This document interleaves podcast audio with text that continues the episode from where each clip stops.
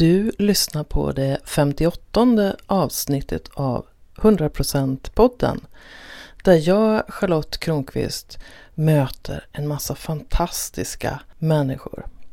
Och i det här avsnittet så ska du få möta en person som jag har känt i ungefär tio år. Och vi har mötts i alla möjliga sammanhang. Vi har drivit en dansklubb tillsammans i Malmö för många år sedan. Vi har varit i kvinnocirklar tillsammans. Vi har varit på festivaler tillsammans. Jag har anlitat Janina Dara Milehag för att hon ska leverera bioenergetics till olika grupper av människor. Och vad bioenergetics är kommer Janina Dara Milahag strax att berätta själv. Jag är så glad att du är en utav dem som lyssnar på 100% podden. För det här är ett sätt för mig att sprida ord om kärlek och att möta människor som jobbar från sina hjärtan och som reflekterar en hel del över varför deras liv ser ut som de gör just nu. Välkommen att möta Janina Dara Milehag i 100% podden. Jag sitter på slottet med Janina Dara Milehag som är bioenergetisk terapeut. Välkommen hit där. Tackar. Kul att vara här. Vi har ju känt varann i tio år nu. Och för mig har, har kroppen alltid varit viktig i mötet. Och det här ordet bioenergetics, vad, vad, vad säger det? ja, det är ju en eh, kroppspsykoterapeutisk form, så man använder andningen väldigt mycket. Och eh, det var en man som hette Alexander Lowen som har tagit fram det här. Han var en, en eh, han gick i terapi hos Reich. Som i sin tur, Reich är ju en lärjunge till Freud. Så att det, det är en stridström av, eh, ja men det går långt tillbaka. Så att, eh, nej men man använder mycket andningen och olika eh, ganska extrema konstiga övningar för att, ställningar då, för att upplösa kroppspansar i kroppen då. Så att man får igång ett flöde. Man jobbar mycket med att hitta tillbaka till sin andning just för att det första vi gör när vi är små är att stänga av andningen för att inte känna jobbiga saker eller om vi känner härliga grejer så kanske omgivningen har sagt sluta, inte skratta så högt. Eh, det är inte fint att eh, känna sig kåt. Eh, du ska inte vara för, för arg och allt och så. Och då behöver vi göra som en åtdragning i kroppen. Eller liksom stänga av andningen och spänna oss någonstans för att hålla tillbaka väldigt starka känslor som är väldigt naturliga i oss sen vi var bebisar. Liksom. Och då när vi har spänt dem så är det svårt att komma i kontakt med dem, eller? Precis. Då ligger det där inkapslat. Och det kan, det kan ju också vara så, eller det är så att när vi stänger av till exempel sånt som känns jobbigt, ja men ilska eller sorg eller skam eller vad det nu kan vara rädsla, då stänger vi även av alla de sköna känslorna. Eller vi kan känna dem till viss del men det är väldigt begränsat. Så att när man börjar jobba med det här att lösa upp blockeringarna i kroppen så eh, får vi helt plötsligt tillgång till en massa härligt också och en massa kanske som kan vara lite läskigt om vi inte har varit i kontakt med det förr. Andningen är så himla central för att känna njutning och för att också när vi släpper på de här spänningarna så mycket energi går till att hålla igen. Så att det dränerar oss rätt mycket i energi. Så att när vi väl är mer avslappnade i hela kroppen så har vi så himla mycket mer kraft och, och eh, energi till att göra andra grejer. Än att gå och spänna oss för att inte känna. Och istället så kommer det i ett flöde liksom. Det är väldigt, kan vara väldigt markant. Hur hittade du till Bioenergetics? Ja, jag gick en eh, terapeututbildning i Holland på Human University. Och där var det en man, en brasilianare, som jag var en av de få som kunde snacka med. Jag pratade italienska med honom och han pratade portugisiska med mig. Och min dröm hade alltid varit att åka till Brasilien och så fick han höra lite om mitt förflutna. Så sa han, ah, du ska komma och göra en primal som han håller där som heter Pai Emai som betyder pappa och mamma som är en två veckors kurs. Och sen så tänkte jag, ja men gud, jag gör det. Och så åkte jag dit för att göra den och stannade och utbildade mig som första västerlänning där då. Eller västerlänning, ja, jo det är man ju. och blev väldigt, väldigt, eh, ja men det är ett helt fantastiskt ställe där och jag tyckte att det här var en helt ny värld som öppnade sig att få kontakt med andningen och komma ner i min egen kropp och på det här sättet. Så det var väldigt starkt. Så när du inte var i din egen kropp, var var du då? Ja, var var jag då? Jag var nog i huvudet väldigt mycket. Och det kan jag fortfarande vara idag. Men, men nu så... Eh, ja, alltså innan jag var i min kropp så trodde jag nog inte att jag var en känslomänniska. Och jag, jag brukade tänka på andra som de är typiska känslomänniskor. Men jag är inte så emotionell. Men sen så insåg jag, oj, jag har bara hållit tillbaka väldigt mycket. Så jag tror jag Um, jag var nog väldigt blockerad i min kropp och inte alls i kontakt med vad jag kände eller kanske inte så i kontakt med vad jag behövde heller på ett djupare plan. Så här, jag, jo, ja, men intuitionen fanns väl där på något sätt men det var liksom väldigt omedvetet allting. Och väldigt mycket i gamla föreställningar och idéer och sånt där, skulle jag vilja säga.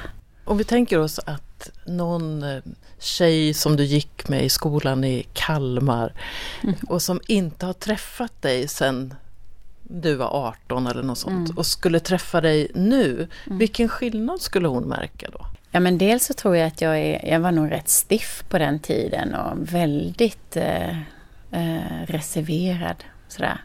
Tog nog lite, ja men liksom, de som kände mig kunde jag ju vara mig själv med kanske men Ja, men jag tror med det här mycket mer tillåtande mot mig själv och andra och mycket mer öppen och kan känna mycket mer lust inför livet och generellt eh, mer glad och i flöde skulle jag vilja säga.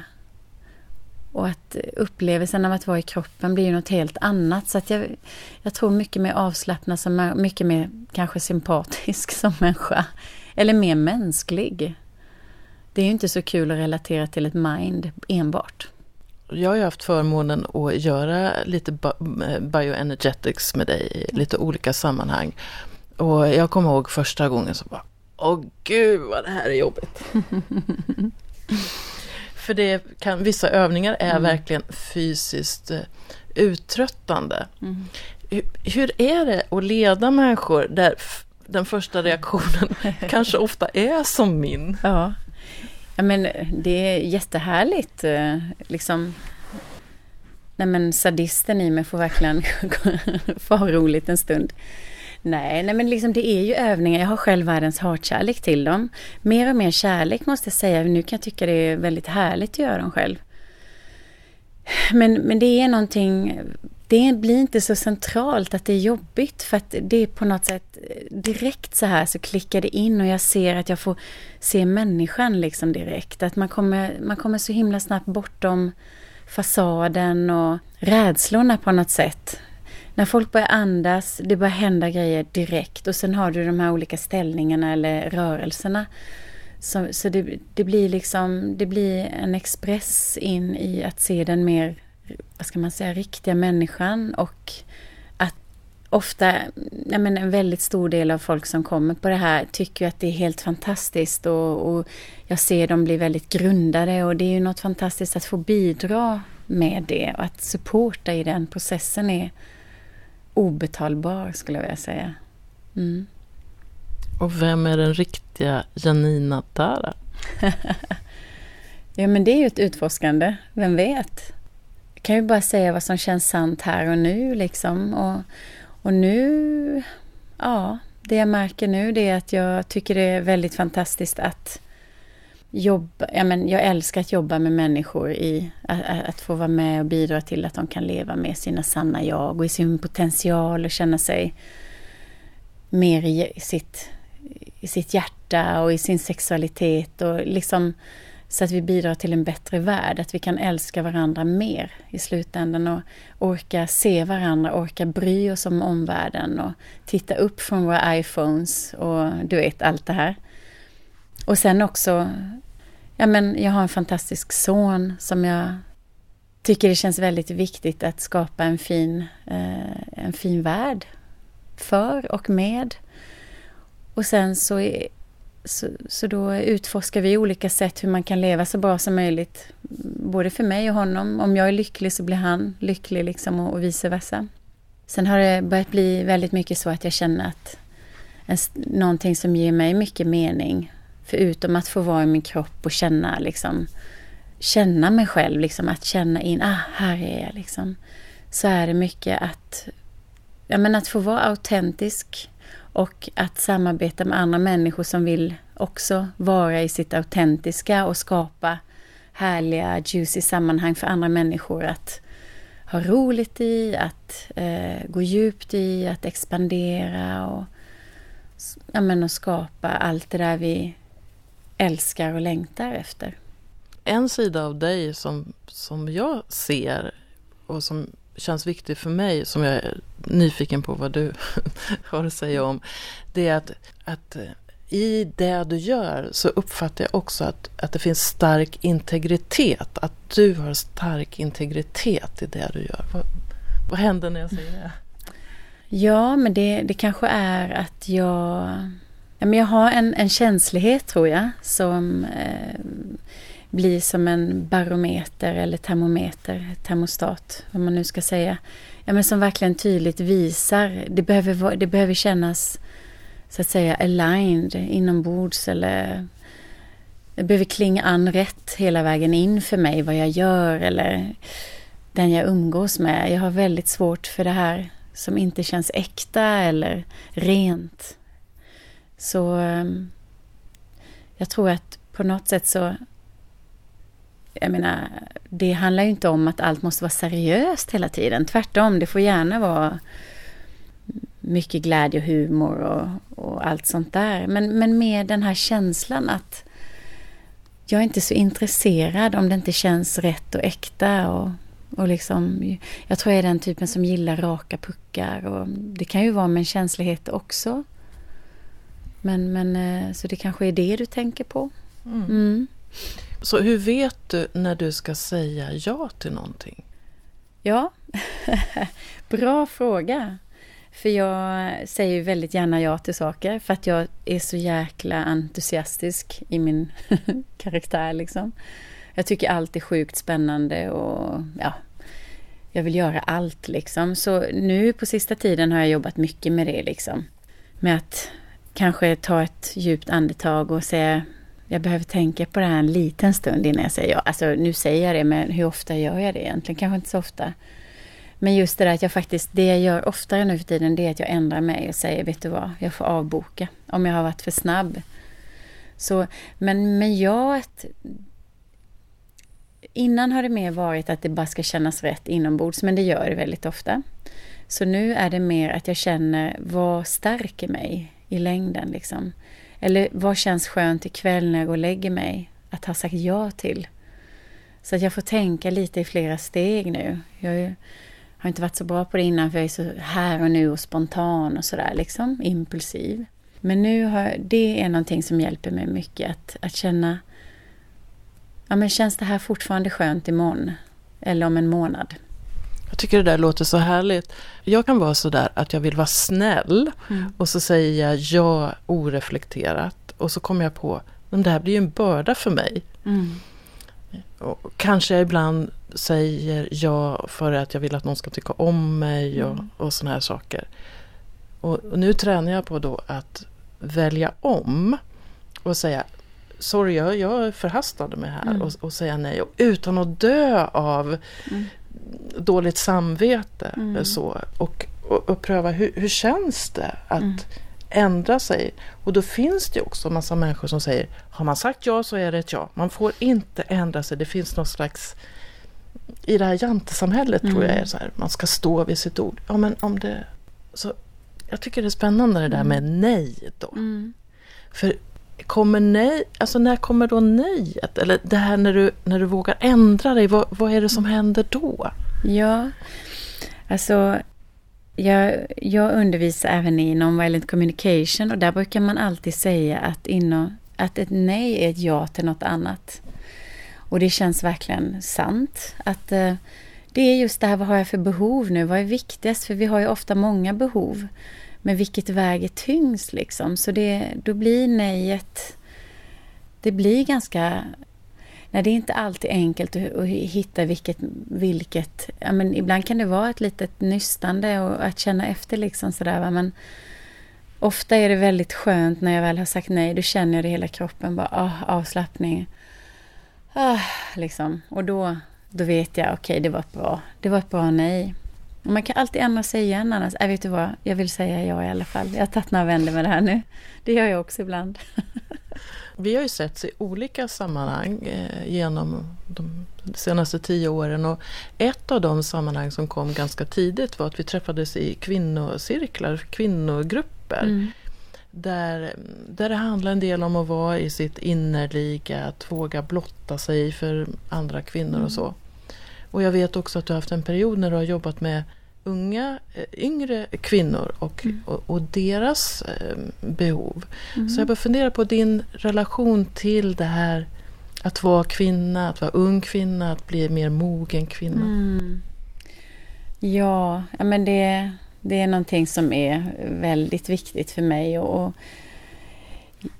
jag menar, jag, när jag växte upp så var jag väldigt rädd för kvinnor. Jag hade många kvinnosår och knivar i, i ryggen kändes det som. Jag menar, herregud, jag var väl också delaktig i det såklart. Men jag var väldigt rädd för kvinnor och hade mycket, mycket lättare, har alltid haft lättare att umgås lätt och som mig själv med män. Så att börja med, ja det var när jag liksom gjorde min första eh, alternativa festival för 15 år sedan så var det några kvinnor där som var... Ja, jag kommer ihåg att jag fick ligga i knät på någon kvinna och jag, jag var helt i chock att man kunde vara, bli bemött på det sättet av en kvinna. Jag kommer ihåg det än idag, liksom bara What? Liksom händer det här mig?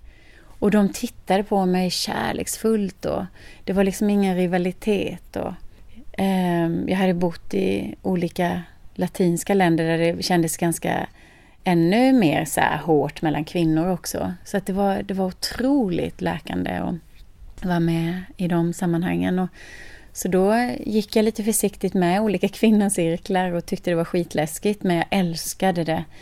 Och efter det så har mina kvinnliga relationer blivit ja, men det går inte att jämföra med vad jag, hur mina vänner var innan och efter så att säga.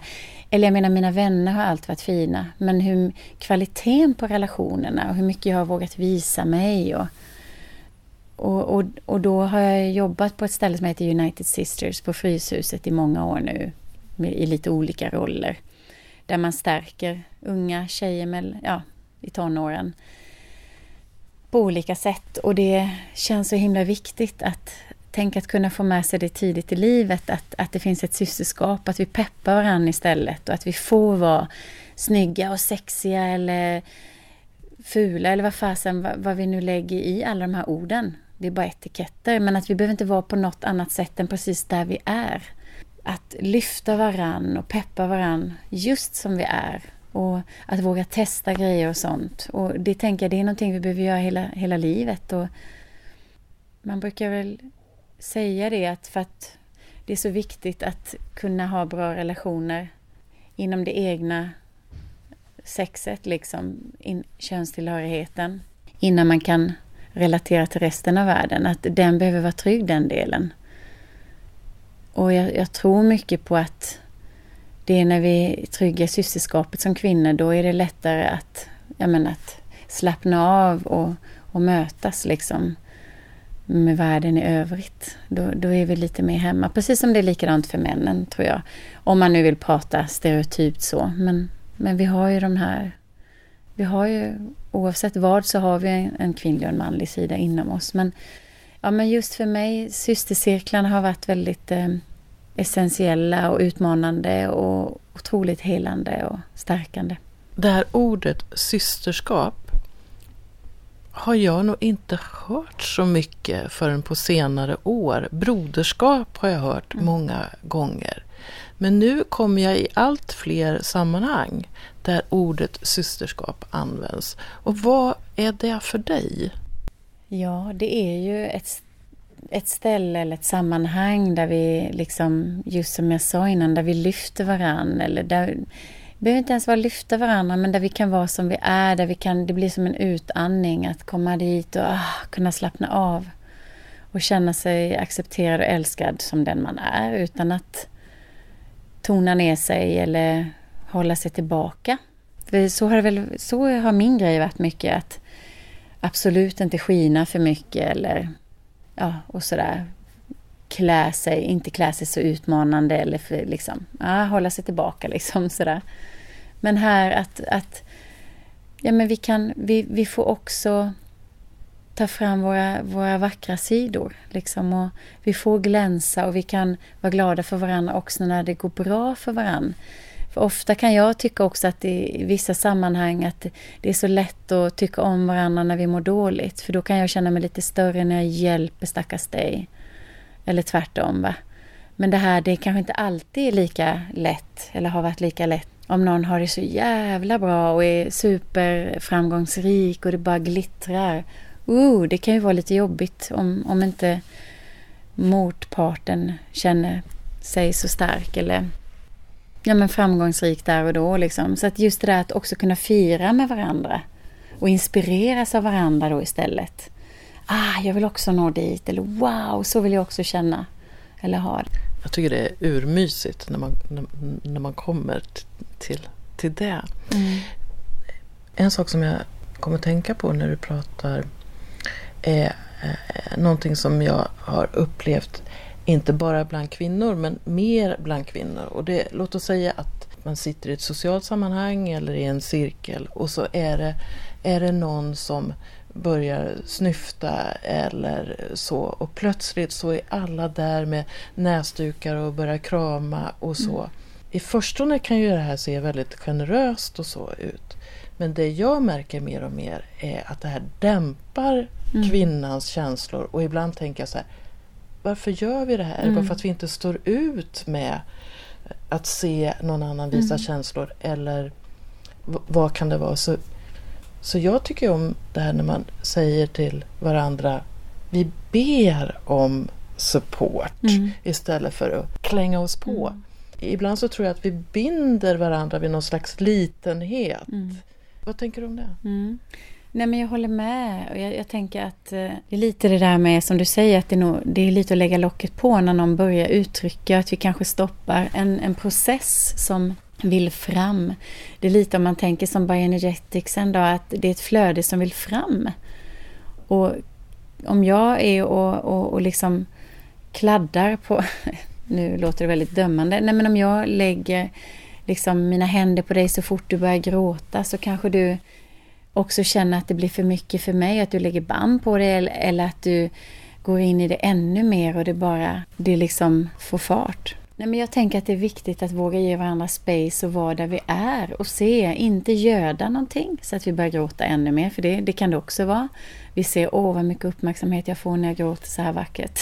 liksom. Så att istället att respektera varandra. Det, det där är din process, jag finns här, jag kan sitta där med min uppmärksamhet och min närvaro hos dig. Och verkligen eh, visa att jag ser dig och jag respekterar där du är. Men jag behöver inte gå in och känna dina känslor. Eller ta över så att jag ska känna mig duktig och älskad och, och behövd. Och vad jag tröstar dig bra. Eller, jag tror det är en liten, kan vara en mix och ibland är det nog bara ren och skär medkänsla. Jag tror att det mesta utav det här är välment och att, mm. vi, att att vi gör det för att vara snälla. Men jag tror att det är tid att börja reflektera lite grann över Gör jag det här för min skull mm. eller gör jag det för en andra? Så mm. ganska ofta så tror jag att det handlar om, om en själv och vad man står ut med ja. och, och, inte eh, så. Och då, då kan man alltså jag tänker på det där att, att vara med varandra i framgången också mm. då det, det, finns ju någonting bland kvinnor ibland så här att, att, att man ska hålla sig i cirkeln och man ska inte kliva in och säga yeah, kolla på mig, jag är så fantastisk. Men hur, hur tycker du, jag tänker också med erfarenheten där med att jobba med, med yngre kvinnor då. Vad kan man göra för att bidra till att det är okej okay att stå där i, i cirkeln och glänsa? Mm. Eh, för jag tror att det faktiskt är svårare mm. än att säga jag är ledsen. Mm. Jag tror det bästa man kan göra det är att våga glänsa själv på ett inbjudande sätt. Så att inte att jag står och på något eh, överlägset vis utan att ett inbjudande och att visa vägen. Då tror jag att, vi, att fler vågar göra samma sak. Och sen också att hjälpas åt att se varandra, liksom, att, upp, att faktiskt uppskatta varandra när vi gör bra grejer. Liksom att, att våga berömma varandra och kanske fråga wow, du liksom fråga tips. Hur gjorde du? Jag är så inspirerad av hur du gjorde. Kan inte du visa mig mer?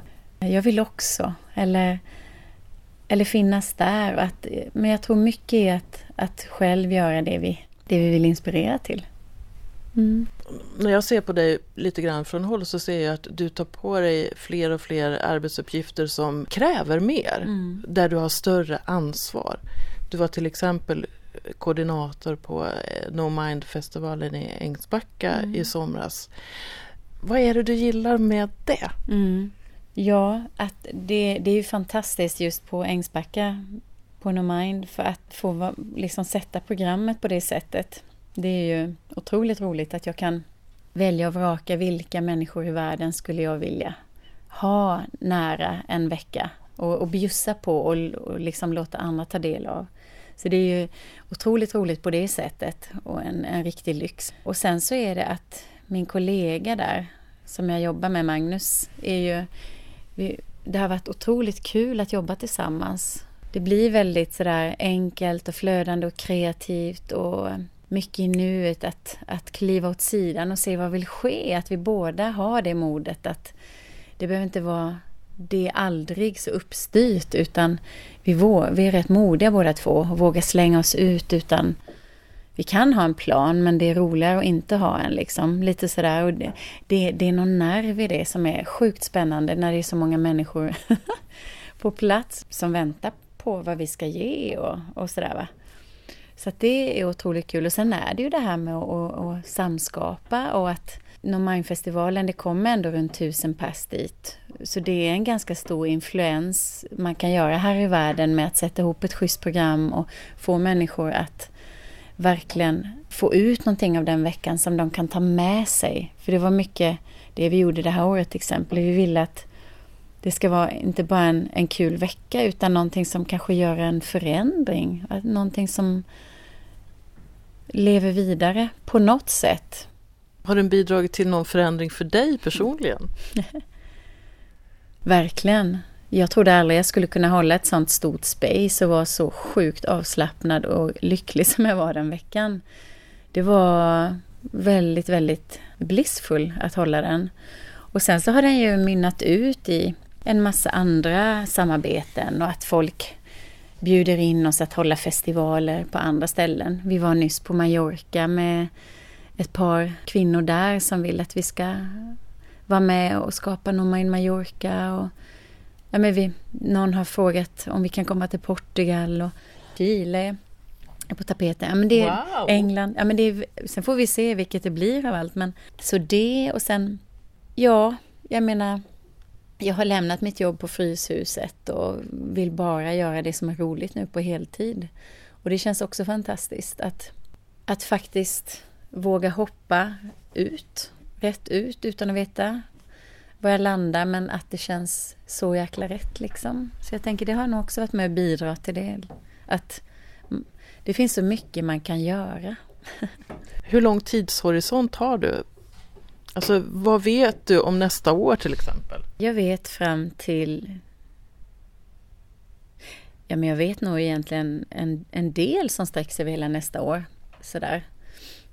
Så det är inte fritt fall utan det fanns ändå med en del saker på agendan när du släppte taget? Nej, jag har lite, men det tillkommer ju i, i eh, galopperande fart nya saker hela tiden. Som, eh, som känns... Alltså det jag också siktar på det är lite mer sådana här long term saker som ska... Det är roligt när det är någonting som kanske återkommer över tid och det, det känner jag också att eh, om jag märker att det är kul att samarbeta med någon så är det kul om vi kan göra fler grupper tillsammans eller fler festivaler eller så, så, som det är nu med Magn, han på Ängsbacka här då. Men, Så att du har ett sammanhang som du Ja. verkar i? Precis, det är det som jag tycker är väldigt kul. Det är jätteroligt. Jag måste bara fråga en sån här helt knäpp fråga, men så här, vad är det här strecket på armen för någonting? Ja, det är en eh, tatuering som jag... Den kom efter No Mind-festivalen i somras i skogen. En jättefantastisk eh, konstnär och härlig workshopledare som var där som gjorde en tatuering för hand. Och hade tänkt göra någon liten grej men sen så den ville bli större helt enkelt. Det är som en, nästan som ett pennstreck som du har Mm. som sträcker sig från, från långfingret och sen runt armen och sen fram till hjärtat. Precis. Wow! Ja, den kommer fortsätta sen med när, när jag träffar Simon, som han heter, som har gjort den nästa gång. Precis, den kommer gå ner så här över högra sidan och ner till foten. Mm. Och vad representerar det för dig? Ja, men hur den blev den här, det var någonting med att släppa loss kreativiteten. Eh, inte bara i form av det här strecket, utan det blev mer som en initiering för mig, eller en... Eh, det blev som en portal kan man säga, väldigt, väldigt starkt. Det tog mig två veckor att återhämta mig. Jag var lite stenad efter jag hade gjort den. Det var liksom, ja, en väldigt djup process. Lite oväntat eh, och väldigt vackert. Och nu ger den mig, äm, den bara känns sjukt kraft, kraftfull liksom. Hur ofta får du frågor om den? Varje gång någon ser den. Jättebra um, pick-up line. pick-up line, ja det är ju det den är. Det känns ju fräschare än att fråga efter en cigg eller något. Ja. Mm. Så om vi tänker oss att en av dem som, de som lyssnar Mm. bara känner så här, jag har inte riktigt tillgång till mig. Jag, har, eh, jag känner mig grundspänd. Jag är eh, mycket rädd. Jag känner inte så mycket glädje heller. Mm. Då kanske du har någon liten bioenergetics övning eller så som, som man kan börja med och börja känna. Det börjar vibrera eller vad det nu Mm. är det ska göra. Som jag kan prata om här och nu. Ja, ja. Ja, men jag tänker, det första jag skulle göra eh, som den personen, det skulle vara att lägga mig ner. Och ett väldigt enkelt sätt är att bara lägga en hand på magen och en hand på hjärtat. Och sen börja andas så att båda händerna lyfter sig. Det behöver inte vara samtidigt, men det kan börja i bröstet och gå ner till magen. Genom en öppen mun så att man slappnar av i käkarna och släpper kontrollen som vi har genom att bita ihop och hålla igen och jag ska klara det här. Och, mm, liksom. Så fort vi öppnar munnen och börjar andas genom munnen då kommer vi också lite mer i kontakt med känslorna.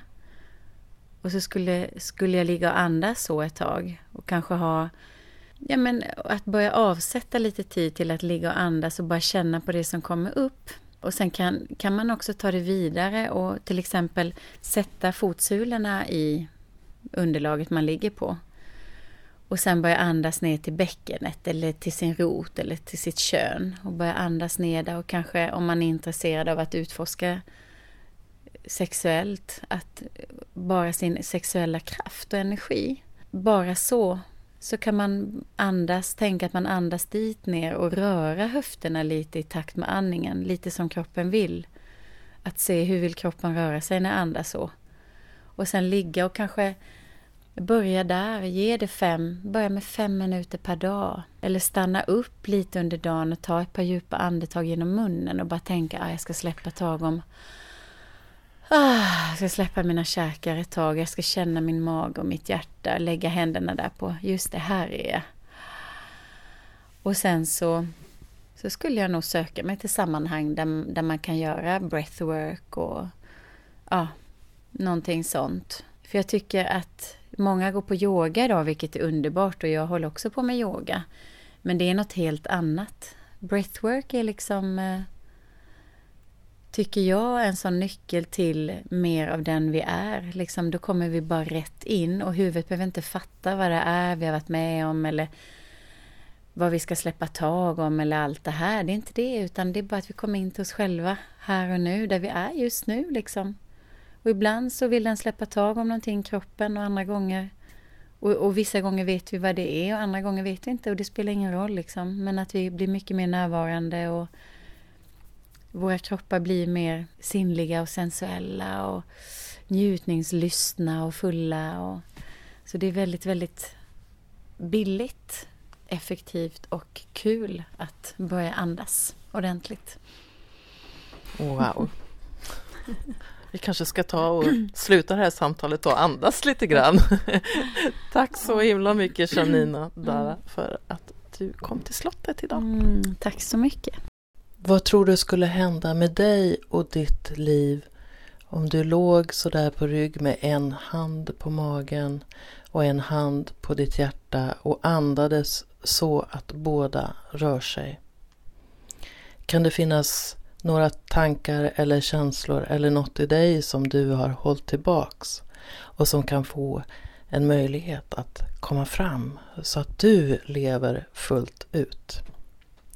I alla fall har jag haft mycket nytta och har fortfarande nytta av Bioenergetics. Precis på det sätt som Janina Dara Milehag levererar det. Ibland är det lite jobbigt tycker jag, men ack så värt det. Vi har kommit in i december, julen står för dörren och själv är jag inte särskilt engagerad i det här med att köpa saker. Däremot så tycker jag att det är spännande att bidra till att människor blir sig själva mer. Och det är ett av skälen till att jag gör 100% podden. Men också att jag coachar människor kring sex och relationer. Att jag gör webbkurser och att jag skriver böcker som kan handla om att frigöra din sexuella kraft eller ta ditt inre ledarskap. Och skulle du behöva någonting till dig själv i dessa tider eller ge till en vän eller någon som du tycker kan behöva lite mer energi i livet så gå gärna in på min hemsida charlottekronqvist.org och botanisera där kring mitt utbud. Jag hoppas att du kan ha en lugn och skön december och komma ihåg att stanna upp och andas ibland.